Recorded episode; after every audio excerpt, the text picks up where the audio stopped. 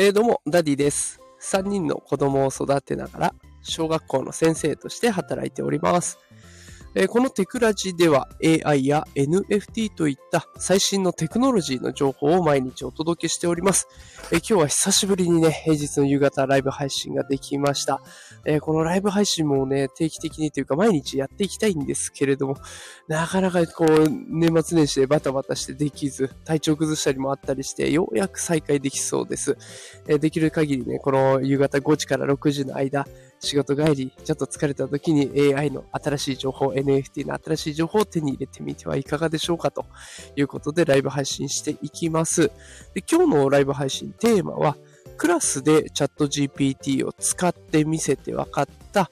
子育ての大切さというテーマで、AI と子育てを関連して放送していこうと思います。結論を先に伝えますと、やっぱり失敗を恐れず挑戦させることって大事だよねっていう内容になってます。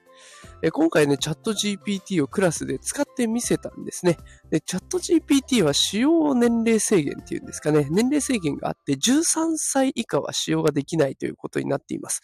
で、私、小学校の先生をしているので、まあ、どの子もね、12歳まで、マックスで、12歳までとなっておりますので、ちょっと実際使わせてあげることができません。で、まあ、あの、私がね、使ってる様子を見させてあげたんです。どんな場面で使っていったかっていうと、小学校ってよく係活動っていうのがありますよね。えーなんとか係、まあ、新聞係とかクイズ係とかね、いろんな係があるんですけれども、小学校6年生を私今担任しておりまして、まあせっかくね、最後の楽器だから、ちょっと面白い係作ってみようよっていうことで、子供たちに投げかけて、子供たちもああだこうだ考えてね、えー、立てていったんですけれども、まあ、ちょっとなかなかアイディアが煮詰まってしまって、もう出てこないなっていうところで、チャット GPT を使ってみました。で、そうするとね、チャット GPT に、あの、クラスの、クラスを楽しくさせる係を10個考えてって言ったらね、本当に10個考えてくれる様子で子供たちが笑ったりとか、おお、すげえって言ったりとかね、やってました。で、もう、もうちょっと驚かせようかなと思って、もっと出してほしいから、あと10個追加してって言ったら、あと10個ちゃんと追加してくれるんですよね。で、子供たちは、もう先生これ無限に出せるんじゃないの？とか、いくらでもでできるじゃん、すげえって言いながらね、興奮していました。で、実際ね、こうやってチャット GPT っていう言葉を出して画面を見せてるとね、子供たちって結構多くの子は食いついてくれるんですよ。で、教室ってよく社会の縮図なんていうふうに言われております。まあ、社会に出るとね、いろんな人がいますね。で、そういった人たちと一緒に協力したりとか、まあ、ね、何か一緒のプロジェクトに関わっていって、このプロジェクトを解決していくとか、達成していくっていうプロセスをたどると思うんですけれども、あ学校のね、教室一つ覗いてみても本当にいろんな子がいます。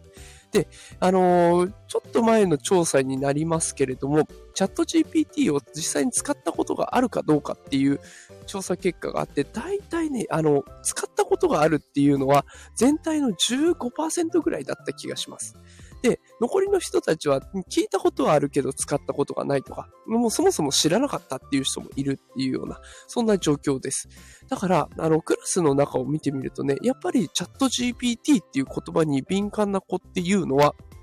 クラスの1割程度でした。で、最初はこの程度だったんですけれども、まあ私がね、こう AI のこととかよくかじっているものですから、教室でもこれ AI だったらね、なんていう話をしょっちゅうしてるんですね。で、そうするともうクラスの中でチャット GPT 使ってみたいとか、え親が使ってたら見てみたいっていうような感じになっていて、で、実際ね、あのチャット GPT この前見せた時には、もうほとんどの子が食いついてくれました。ああ、これがそうなのかっていう感じですね。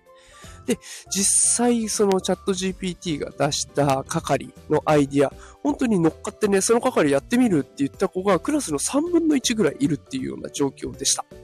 で、こうやってあの、チャット GPT を使って見せて分かったのは、やっぱりね、あの、失敗を恐れずにいろんなことにチャレンジしようとする子って、いろんなチャンスをものにする確率が上がるなっていう気はしました。このチャット GPT を使った時にもほとんどの子は食いついたんですけれども、なかなかね、そこに食いつかないとか、新しいことにはできるだけ関与したくない。あの、今まであったもの、既存のもので、え、そこで頑張っていきたいんだっていう、こう。で、もちろんそれが悪いわけではないんですけれども、あせっかくね、新しいものがあった時に、それでうまくいけば自分の才能をまた開花できる可能性が上がりますよね。で、そういったチャンスをつかめるのは失敗を恐れずに、あ、これ面白そうって言って飛びつく子なんだなと思いました。で、よくね、あの、事業家の堀江門さん、堀江貴文さんが言うのが、あの、桃太郎のお話で、おばあさんが川、目の前にある川で、どんぶらこう、どんぶらこうと桃が流れてきた時に、それをキャッチしてるんですよね、おばあさんは。で、それをあなたはキャッチできますかっていうことをね、あの、昔よく言っておられました。で、そう考えてみるとどうでしょうか？目の前に桃が来た。で、今で言ったら AI っていう、もうすごい黄金の桃のような感じですね。そんなのが来た時に、あなたはキャッチしてますかね？って言われたら、どうでしょうか？まあ、きっとね、この放送を聞きに来てくださる方は AI に関心がある方が多いと思いますので、あ、それは AI ね、 ChatGPT 触ったことがあるよ、 Stable Diffusion やってみたよとか、いろんなことやってると思います。で、そういったこのチャンスをつかむっていうところはやっぱり新しいものに積極的にトライするっていう姿勢がとっても大事になる。で、この姿勢っていうのは、どう考えてもやっぱり子供の頃のね、過ごし方っていうのはかなり大きく影響します。子供の頃にある程度挑戦させてもらって、で、しかも失敗をした後にもそこで、あの、怒られたり、けなされたりしないっていうことが大事ですね。失敗をすごく極端に恐れる子ってどんな子って聞かれると、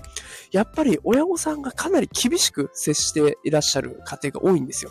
何かやると怒られるかもしれないからやらない。間違えたら何か言われるかもしれないからやらないっていう子が結構多いんですよね。だから、できればね、お子さんが何か挑戦したいとか、やってみたいってなった時には、こうそこに対して何か失敗したとしても、そこに対して怒ったりとか、注意したり、ほら言ったでしょみたいなことを言わないようにね、していくのが大事だなと思いました。チャット GPT 一つね、やらせただけでいろんなことが分かってきますので、ぜひね、お子さんにも試しにチャット GPT 使ってる画面見せてあげてみてはいかがでしょうか。で、それだけじゃなくて、今だとね、キャンバっていう、えー、アプリがあって、で、これで無料で使えて、しかも AI で画像を作れたりとか、AI が文章を考えてくれたりとかっていう体験もできますので、そういった使い方もありかなと思います。まあ、まずはね、無料のものからスタートしていけば、いろんな体験ができますので、ぜひね、新しいものにチャレンジする。そうすると、いろんな才能を伸ばす可能性が上がるので、ぜひ使ってみてほしいなと思っております。さあ、ということで今日はクラスでチャット GPT を使ってみせて分かった子育ての大切さというテーマでお送りさせていただきました。えー、毎朝ね、えー5時、もしくは6時から放送しております。ちょっと今放送時間迷っておりまして、今までずっと朝5時でやっていたんですけれども、ちょっと時間帯6時に変更しようかなと考えておりますので、朝6時までには必ずアーカイブのアーカイブ付きの放送が上がっております。毎朝6時までに上がっておりますので、よければまたね、聞きに来てくれると嬉しいです。フォローボタンもポチッと押してくれるとすごく嬉しいのでよろしくお願いします。えもしこの放送のね、感想などあればコメント欄でどしどしお寄せください。すべて読ませていただきます。それではまた明日も頑張ってやっていきましょう。働くパパ、ママを応援するダディがお送りしました。それではまた明日。さよなら。